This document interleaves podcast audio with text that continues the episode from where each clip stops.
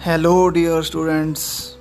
This is Gurchan Das, English master from Government Senior Secondary School, Kuloti, District Ludhiana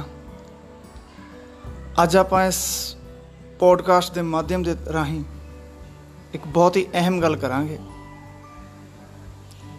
ਜੋ ਆਪਣਾ topic ਹੈ ਉਸ ਦਾ ਨਾਮ ਹੈ ਮਿਸ਼ਨ ਫਤਿਹ ਹਾਂ ਮਿਸ਼ਨ ਫਤਿਹ ਜੋ ਕਿ ਪੰਜਾਬ ਸਰਕਾਰ ਦੁਆਰਾ ਲਾਂਚ ਕੀਤਾ ਗਿਆ ਹੈ ਕੋਵਿਡ 19 ਜਿਹੜਾ ਪੈਂਡੈਮਿਕ ਹੈ, ਇਸ ਦੇ ਰਿਲੇਟਡ ਅਵੇਅਰਨੈਸ ਲੈ ਕੇ ਆਉਣ ਦੇ ਲਈ ਮੈਸੇਜ ਦੇ ਵਿੱਚ, ਖਾਸ ਕਰਕੇ ਪੰਜਾਬ ਦੇ ਲੋਕਾਂ ਦੇ ਵਿੱਚ, ਜੋ 11 ਨੁਕਤਿਆਂ ਦਾ ਇਹ ਪ੍ਰੋਗਰਾਮ ਕੈਪਟਨ ਅਮਰਿੰਦਰ ਸਿੰਘ ਸਰਕਾਰ ਵੱਲੋਂ ਲਾਂਚ ਕੀਤਾ ਗਿਆ ਹੈ, ਆਪਾਂ ਉਸ ਦੀ ਗੱਲ ਕਰਨੀ ਹੈ। ਸੋ ਇਹ ਆਪਣਾ ਇਸ ਸਮੇਂ ਜੋ ਹੈ ਟੈਸਟ ਦਾ ਟਾਈਮ ਹੈ। ਸੋ ਇਸ ਟੈਸਟਿੰਗ ਟਾਈਮ ਦੇ ਵਿੱਚ ਆਪਾਂ ਨੇ ਕਿੱਦਾਂ ਅੱਗੇ ਨਿਕਲਣਾ ਹੈ ਔਰ ਕਿੱਦਾਂ ਆਪਣਾ ਤੇ ਆਪਣੀ ਫੈਮਿਲੀ ਦਾ ਬਚਾਅ ਕਰਨਾ ਹੈ, ਉਸ ਤੇ ਆਪਾਂ ਗੱਲ ਕਰਨੀ ਹੈ। ਸੋ ਮਿਸ਼ਨ ਫਤਿਹ। ਸਭ ਤੋਂ ਪਹਿਲਾਂ ਜਿਹੜੀਆਂ ਜਿਹੜੀਆਂ ਖਾਸ-ਖਾਸ ਚੀਜ਼ਾਂ ਨੇ, ਉਹ ਆਪਾਂ ਡਿਸਕਸ ਕਰਾਂਗੇ। ਇਹਦੇ ਵਿੱਚ ਪਹਿਲਾ ਨੁਕਤਾ ਹੈ ਵੇਅਰਿੰਗ ਮਾਸਕਸ ਕਿ ਸਾਨੂੰ ਸਾਰਿਆਂ ਨੂੰ ਜਦੋਂ ਵੀ ਅਸੀਂ ਗੱਲਬਾਤ ਕਰਨੀ ਹੈ ਕਿਸੇ ਦੂਸਰੇ ਪਰਸਨ ਦੇ ਨਾਲ, ਚਾਹੇ ਘਰ ਦੇ ਅੰਦਰ ਹੈ, ਚਾਹੇ ਬਾਹਰ ਹੈ, ਤਾਂ ਅਸੀਂ ਮਾਸਕ ਜ਼ਰੂਰ ਪਹਿਨੀਏ ਮਾਸਕ ਦੇ ਨਾਲ ਆਪਣਾ ਮੂੰਹ ਔਰ ਆਪਣਾ ਨੱਕ ਬਿਲਕੁਲ ਅੱਛੇ ਤਰੀਕੇ ਨਾਲ ਢੱਕ ਕੇ ਰੱਖੀਏ। ਦੂਸਰੀ ਗੱਲ ਹੈ ਵਾਸ਼ਿੰਗ ਹੈਂਡਸ ਸੋ ਹੱਥਾਂ ਨੂੰ ਸੈਨੀਟਾਈਜ਼ ਕਰਦੇ ਰਹੀਏ ਔਰ ਬਿਨਾਂ ਕਿਸੇ ਮਤਲਬ ਕਿਸੇ ਵੀ ਚੀਜ਼ ਨੂੰ ਆਪਾਂ ਕਿਸੇ ਵੀ, ਜੇ ਬਾਹਰ ਵੀ ਗਏ ਹੋਏ ਆ ਤਾਂ ਕਿਸੇ ਪਦਾਰਥ ਨੂੰ ਹੱਥ ਨਾ ਲਗਾਈਏ। ਕੋਸ਼ਿਸ਼ ਕਰੀਏ ਕਿ ਟੱਚ ਨਾ ਕਰੀਏ ਆਪਾਂ ਕਿਸੇ ਵੀ ਚੀਜ਼ ਨੂੰ। ਸੋ ਜੇ ਕਰ ਵੀ ਲਿਆ ਹੈ ਤਾਂ ਸੈਨੀਟਾਈਜ਼ ਕਰਦੇ ਰਹੀਏ, ਬਾਰ-ਬਾਰ। ਤੀਸਰਾ ਨੁਕਤਾ ਹੈ ਮੇਨਟੇਨਿੰਗ ਸੋਸ਼ਲ ਡਿਸਟੈਂਸਿੰਗ ਇਹ ਬਹੁਤ ਹੀ ਇੰਪੋਰਟੈਂਟ ਹੈ। ਸੋਸ਼ਲ ਡਿਸਟੈਂਸਿੰਗ ਹੁੰਦੀ ਕੀ ਹੈ?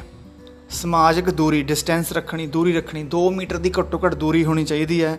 ਜਦੋਂ ਅਸੀਂ ਕਿਸੇ ਸੈਕੰਡ ਪਰਸਨ ਦੇ ਨਾਲ ਗੱਲ ਕਰਦੇ ਹਾਂ, ਬਾਹਰ ਕਿਤੇ ਐਮਰਜੈਂਸੀ ਆਪਾਂ ਨੂੰ ਜਾਣਾ ਪੈ ਗਿਆ ਕਿਸੇ ਕੰਮ। ਤੇ 2 ਮੀਟਰ ਦੀ ਕਮ ਸੇ ਕਮ ਦੂਰੀ ਰੱਖੀਏ।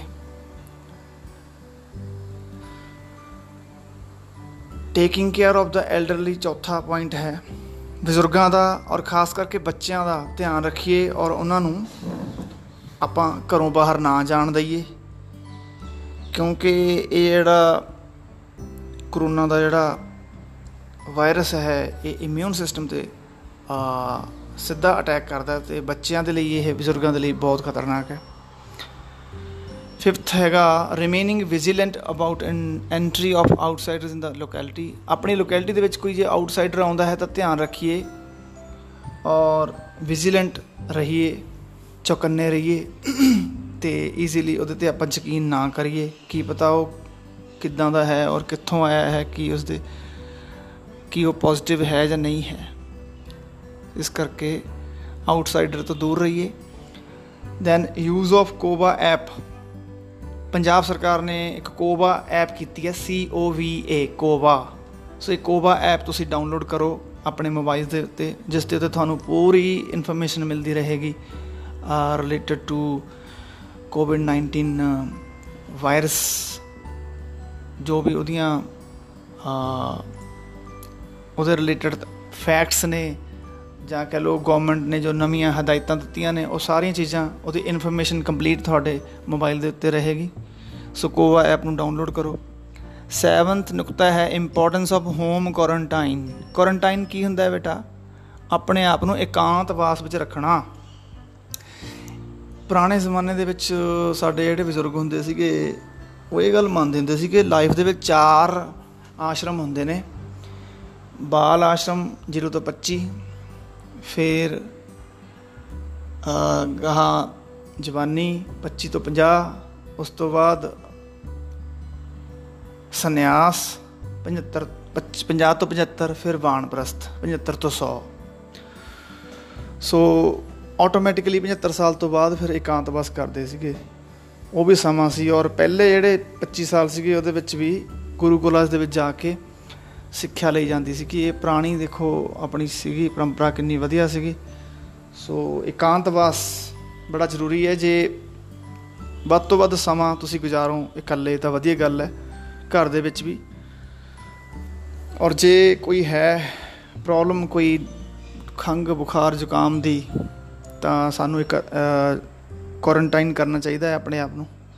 ਜਦ ਤੱਕ ਅਸੀਂ ਠੀਕ ਨਹੀਂ ਹੋ ਜਾਂਦੇ ਅਦਰਵਾਈਜ਼ ਡਾਕਟਰ ਨੂੰ ਮਿਲਣਾ ਚਾਹੀਦਾ ਹੈ।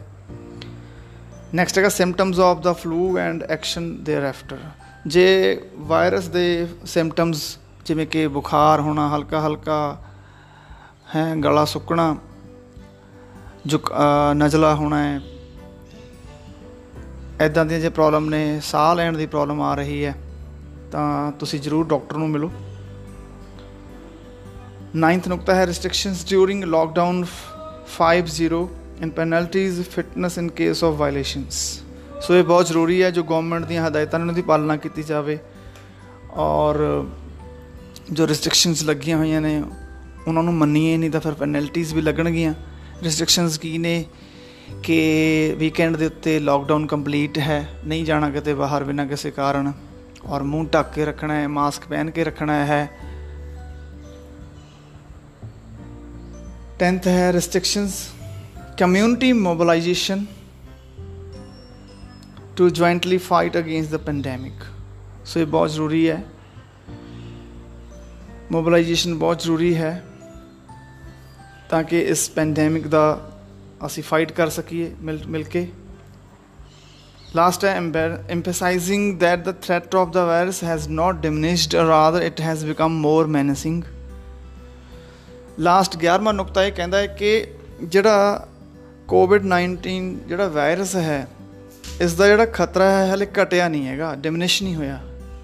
ਸਗੋਂ ਹੋਰ ਵੀ ਮਿਨੇਸਿੰਗ ਹੋ ਗਿਆ ਹੈ, ਹੋਰ ਵੀ ਜ਼ਿਆਦਾ ਡਰਾਵਣਾ ਹੋ ਗਿਆ ਹੈ, ਕਹਿ ਲੋ ਵੀ ਵੱਧਦਾ ਹੀ ਜਾ ਰਿਹਾ ਹੈ, ਜਿਵੇਂ ਤੁਸੀਂ ਦੇਖਦੇ ਹੀ ਹੋ ਅਰਾਊਂਡ ਲੋਕੈਲਿਟੀ ਤੁਹਾਨੂੰ ਜੋ ਨਿਊਜ਼ ਤੁਸੀਂ ਦੇਖਦੇ ਹੀ ਹੋ। ਸੋ ਹਲੇ ਇਸ ਦੇ ਪ੍ਰਭਾਵ ਘਟੇ ਨਹੀਂ ਹੈਗੇ। ਸੋ ਇਹ ਪੂਰਾ ਆਪਣੇ ਪ੍ਰਭਾਵ ਤੇ ਇਸ ਕਰਕੇ ਸਾਨੂੰ ਇਸ ਨੂੰ ਈਜ਼ੀ ਨਹੀਂ ਲੈਣਾ ਚਾਹੀਦਾ। ਲਾਈਫ ਹੈ ਤਾਂ ਸਭ ਕੁਝ ਹੈ। ਜੇ ਲਾਈਫ ਹੀ ਨਹੀਂ ਰਹੀ, ਤਾਂ ਕੁਝ ਵੀ ਨਹੀਂ। ਇਸ ਕਰਕੇ life is precious it's one time offer ਆਪਣਾ ਬਚਾਅ ਕਰੋ, ਆਪਣੇ ਪਰਿਵਾਰ ਦਾ ਬਚਾਅ ਕਰੋ। ਬਿਨਾਂ ਕਿਸੇ ਕਾਰਨ ਤੋਂ ਘਰ ਤੋਂ ਬਾਹਰ ਨਾ ਜਾਓ। ਬਾਰ-ਬਾਰ ਹੈਂਡ ਸੈਨੀਟਾਈਜ਼ ਕਰਦੇ ਰਹੋ। ਘਰ ਦੇ ਅੰਦਰ ਰਹੋ ਸੇਫ ਰਹੋ ਮਾਸਕ ਪਹਿਨੋ। ਔਰ ਆਪਣੇ ਤੇ ਔਰ ਆਪਣੇ ਸਾਥੀਆਂ ਨੂੰ ਇਸ ਚੀਜ਼ ਦੀ ਸਲਾਹ ਦਿਓ। ਜੇ ਉਹ ਤੋੜਦੇ ਨੇ, ਕੋਈ ਨਿਯਮ, ਤਾਂ ਉਹ ਆਪਣੀ ਲਾਈਫ ਨੂੰ ਜੋਖਮ 'ਚ ਪਾਉਂਦੇ ਹਨ। ਸੋ ਇਹ ਸੀਗਾ ਅੱਜ ਦਾ ਮੇਰਾ ਤੁਹਾਡੇ ਸਾਰਿਆਂ ਲਈ ਮੈਸੇਜ ਵੱਧ ਤੋਂ ਵੱਧ ਇਸ ਮੈਸੇਜ ਨੂੰ ਸ਼ੇਅਰ ਕਰੋ ਆਪਣੇ ਦੋਸਤਾਂ ਦੇ ਨਾਲ, ਆਪਣੀ ਫੈਮਿਲੀ ਦੇ ਨਾਲ, ਤਾਂ ਕਿ ਅਵੇਅਰਨੈਸ ਆਵੇ। ਇਹੀ ਹੈ ਰੀਅਲ ਐਜੂਕੇਸ਼ਨ ਐਜੂਕੇਸ਼ਨ ਦਾ ਮਤਲਬ ਕੀ ਹੁੰਦਾ ਹੈਗਾ? ਗਿਆਨ ਜੋ ਅਸੀਂ ਆਪਣੀ ਲਾਈਫ ਦੇ ਵਿੱਚ ਲਾਗੂ ਕਰਨਾ। ਨਾ ਕਿ ਪੜ ਕੇ ਰੱਟੇ ਲਗਾ ਕੇ ਛੱਡ ਦੇਣਾ, ਠੀਕ ਹੈ ਨਾ? So thank you God bless you all of you thank you